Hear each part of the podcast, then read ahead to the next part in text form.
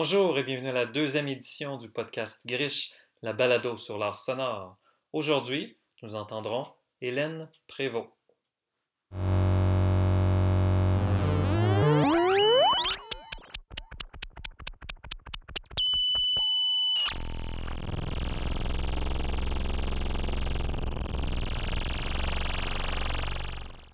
Bonjour, bienvenue au euh, podcast Guériche, donc la balado sur euh, l'art sonore. Et aujourd'hui, donc, euh, je reçois Hélène, Hélène Prévost. Donc, bienvenue, bienvenue à notre émission. Merci. Euh, donc, euh, toi, tu pratiques l'art sonore vraiment depuis très, très longtemps, donc tu as une grande une expérience derrière. Peux-tu nous parler de, ton parcours, peut-être euh, peut-être ton historique jusqu'au projet les plus récents? Ben, en fait, mon histoire, c'est que je suis tombée dedans quand j'étais petite. Alors, c'est vrai que je le pratique depuis longtemps, mais pas de manière officielle.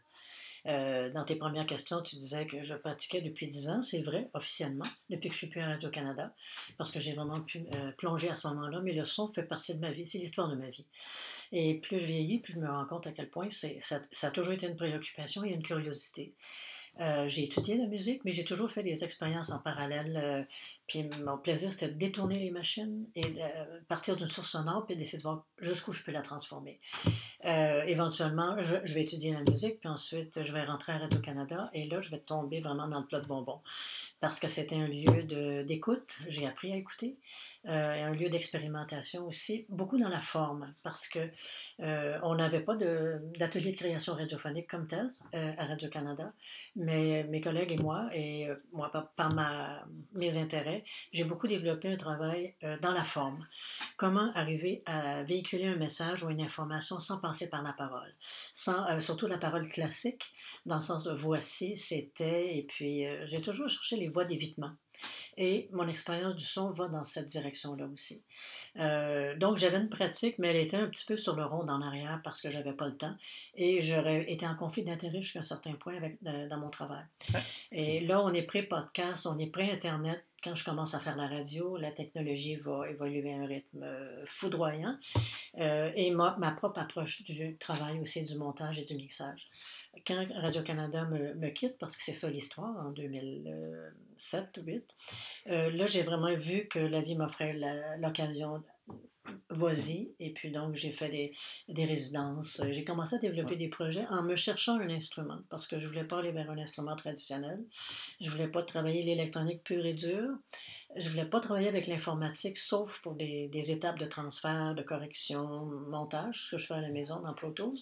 Mais de me développer un instrument et je ne savais pas c'est quoi. Donc, j'ai commencé avec des radios, des CD, des CD préparés euh, et toutes sortes de, sources. Et euh, rapidement, je me suis intéressée aux sons dégradés et aux sources impures.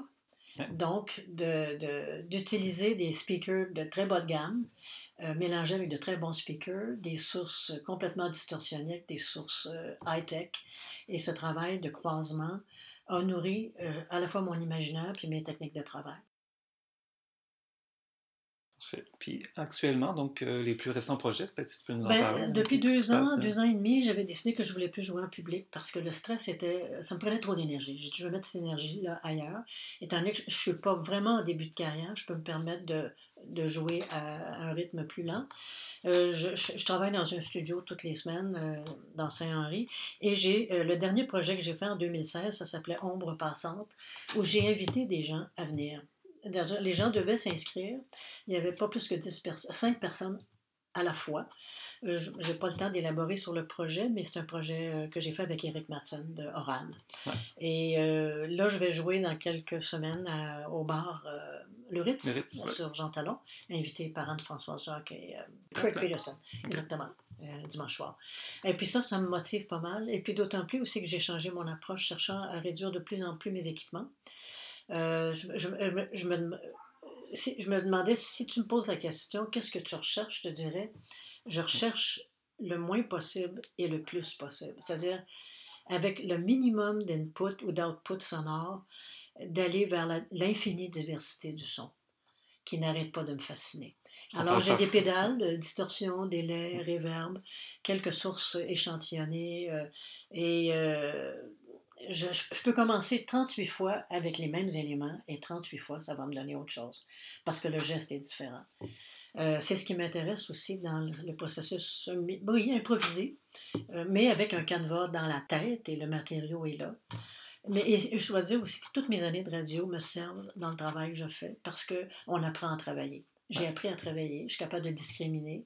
S'il y a un accident, je suis capable de changer d'idée. Je suis capable d'aller ailleurs. Et euh, le temps réel aussi euh, de la performance euh, m'intéresse en parallèle du travail pour la radio. Mais ça, ça pourrait être l'objet d'une autre conversation. Le temps différé puis le temps réel.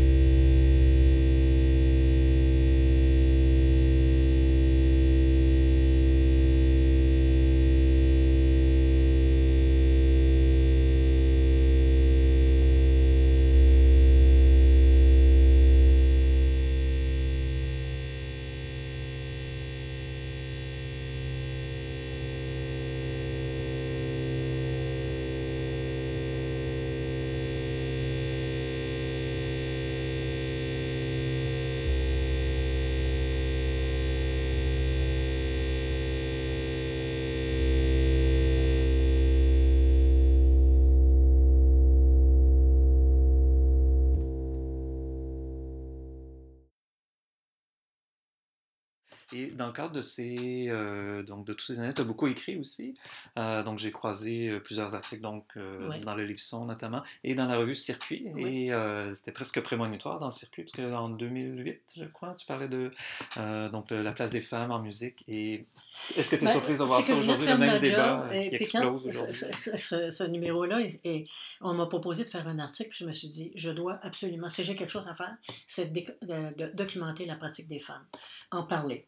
Parce que, oui, ben, tu veux m'amener sur ce terrain-là et c'est pertinent. Je ne sais pas comment l'aborder. J'ai remarqué au cours des années qu'en effet, les femmes étaient loin d'être omniprésentes dans les grands festivals.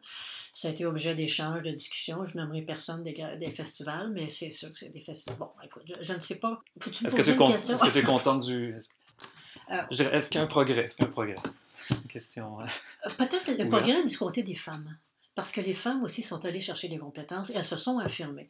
Euh, les premiers shows que j'ai faits avec euh, Mutec, euh, Alain Mongeau et son équipe, les femmes étaient à la vidéo, puis c'était déjà comme « wow ». Mais elles n'étaient pas dans une pratique du son dans ce cadre-là. Et les femmes sont allées chercher des compétences et elles sont allées chercher, elles ont construit leur crédibilité à leurs propres yeux. Euh, je crois, en fait. Peut-être qu'il y en a qui seraient choqués que je dise ça, mais je pense à des gens comme Frida Aptan, qui, qui habite aux États-Unis ou en Europe maintenant, qui était un petit génie, qui était complètement en avant de tout le monde. Des gens comme Erin Sexton qui ont développé aussi une pensée en profondeur, euh, euh, au-delà du son, je, dirais. Peut-être que les femmes ont cette force-là conceptuelle. Et puis on dit aussi que les femmes, souvent, sont plus radicales. elles arrivent avec des propositions comme Oh boy, euh, qu'est-ce que. Euh, oui, j'ai confiance, mais je, ne tiens. Je pense qu'une parité absolue, ça serait ridicule parce qu'on ne risque pas de, de, rendre justice à la pratique. Mais il faut être attentif. Qu'est-ce que les femmes. Comment elles travaillent? Qu'est-ce, euh, je pense à France Jobin, qui a une carrière internationale dans une esthétique électronique spécifique. Elle, elle euh, en tout cas, il y, a, beaucoup de femmes remarquables. Monique Jean en électroacoustique, Chantal Dumas en art sonore. Et la plus jeune, les plus jeunes générations aussi se, c'est intéressant. parce que dans l'article il y a 10 ans, donc c'est les noms qu'on reconnaît maintenant aujourd'hui, c'est des gens qui ont persévéré, qui, sont encore dans la pratique 10 ans plus tard, et donc c'est des noms qui sont familiers. On va mettre l'article, donc évidemment le lien euh, vers l'article pour qu'on puisse euh, prendre connaissance. Il faudrait que, que quelqu'un d'autre en écrive euh, un autre, fasse une mise à jour, peut-être dans deux ans. Oui, il y a peut-être une nouvelle mise à jour, une nouvelle génération aussi qui est à creuser, explorer, mm-hmm. découvrir, puis mettre ben, Il y a une appropriation des outils, je pense qu'il y a une appropriation de l'espace. Et euh, je crois qu'il y a beaucoup de compétences là.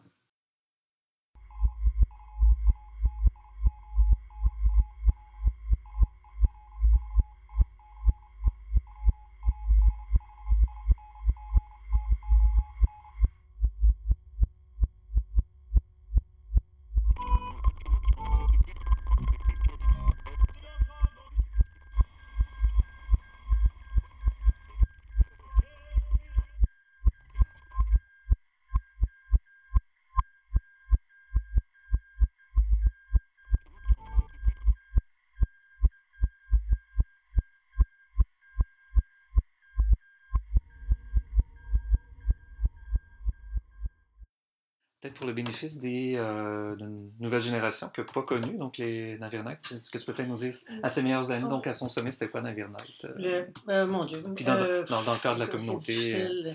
Euh, moi, de 85 à 95, j'ai réalisé un magazine qui s'appelait Musique actuelle, qui documentait les musiques dites actuelles, donc plus instrumentales, acoustiques, avec un certain apport de l'électronique. En 95, l'émission disparaît, et c'est une bonne chose.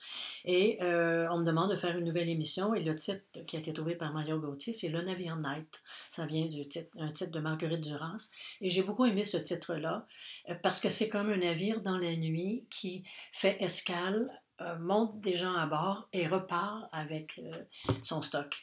Et donc, ça a été un lieu d'exploration et euh, la pratique musicale changeait aussi. L'informatique arrive en musique, les nouvelles plateformes et on fait nos premières expériences de diffusion sur le web. C'est vraiment héroïque. C'est incroyable comment on travaillait, mais tout le monde était hyper motivé. Il fallait qu'on trouve une solution. Avec des événements live, j'ai fait des collaborations avec la radio allemande. C'est un des derniers grands projets aussi qui s'appelle Prométhée numérique. Ça serait intéressant de voir si c'est documenté sur le web avec euh, Ataro Tanaka. Il y avait le, Japon, l'Allemagne et euh, le Canada, le Québec et Montréal euh, qui étaient partenaires dans ce projet-là. Donc, on, on a fait beaucoup d'avancées là-dedans, mais on avait la confiance de la direction on avait des outils pas une fortune, pas nécessaire d'être millionnaire, mais on avait euh, le support puis on avait la voie de diffusion. Hmm. il y avait aussi toute une communauté, donc peut-être est-ce qu'il y a eu, d'autres émissions semblables dans les radios communautaires euh, ben, À une certaine époque, on était trois émissions qui suivaient le dimanche soir. Il y avait, je pense que c'était peut-être CBL qui était la première, ensuite il y avait euh, le Navire Night, et puis il y avait ensuite Sécurité finissait la soirée. En parallèle, je dois nommer Mario Gauthier qui a fait pendant des années une émission remarquable qui s'appelait Champ magnétique et euh, voilà, qui lui explorait plus en profondeur des pratiques euh, audio et radiophoniques euh, et sonores. Moi, j'étais plus dans la pratique peut-être performative, si tu veux. Mais on, se complétait et puis ça faisait un, plat très riche. Donc, ça permet aussi de rassembler. Alors aujourd'hui, ces plateformes-là n'existent plus. les budgets aussi ne, ne sont peut-être plus disponibles. Il y a eu des coupes sérieuses à Radio-Canada, puis à une certaine époque, tu sais qu'ils dépensaient des millions par année pour enregistrer des musiciens. Aujourd'hui, c'est très c'est plus rarissime. Alors, je ne sais pas quelle, quelle, est leur philosophie, où ils veulent aller, ou est-ce qu'ils s'attendent à, ce qu'il y ait des nouveaux projets, comme à l'époque, Bandapart, qui a beaucoup fait pour développer... Euh, c'est vrai, sur le web, c'était un projet majeur. C'était majeur, puis moi, j'ai fini ma carrière là, ils m'ont invité en fait, X m'a dit Viens, on va faire une place pour les musiques exploratoires. Puis on euh, créé une radio web. Alors, quand j'ai perdu mon émission, j'ai passé trois ans, moi, avec la gang de bande à part et j'ai adoré ça. Puis l'idée, c'était une contamination réciproque. Eux me contaminaient en me ramenant dans le monde du rock. Et moi, je les contaminais en, les amenant dans les musiques plus expérimentales et mm. j'ai appris à faire des podcasts. Des... C'était un peu les balbutiements de, de ce qui explose aujourd'hui.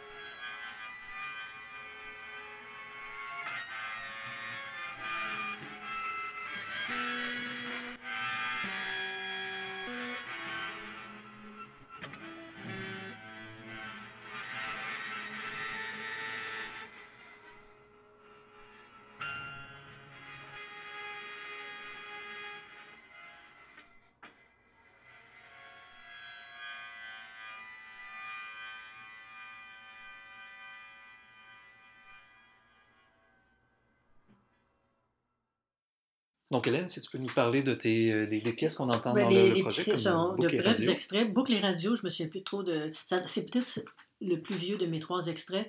Euh, ben, la radio, c'est au moment où je travaille beaucoup avec la radio physique comme telle, euh, le, tout le côté grichage multifréquentiel. Et la boucle, honnêtement, je m'en souviens plus. Excellent. Voilà. Mais c'est un travail qui, qui, qui, est relié à, à cette période-là. là et si on, on regarde euh, du côté de, de, de, HP, HP 22, un projet plus récent. HP 22, c'est vraiment un extrait d'un travail que j'ai fait il y a deux semaines. Alors, ça, indique tout simplement la voie dans laquelle je suis actuellement.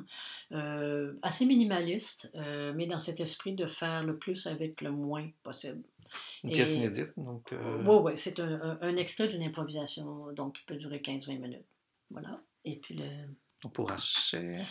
Archet, c'est que j'ai. Moi, j'ai fait beaucoup de guitare à une certaine époque, quand j'étais musicalement straight. Et puis, mais je suis plus capable de jouer de guitare, dans le sens que je veux plus. Et j'ai pris un archet euh, de violon et tout simplement, j'ai. Euh, j'ai mis un micro et je suis allée chercher le grain, la distorsion et j'ai fait un travail de remixage, euh, mais c'est très, très nu. C'est vraiment un travail d'écoute avec les harmoniques et elle fait partie de, cet intérêt que j'ai pour la, la, déformation, puis et les secrets cachés du son, dans le fond, au-delà des apparences.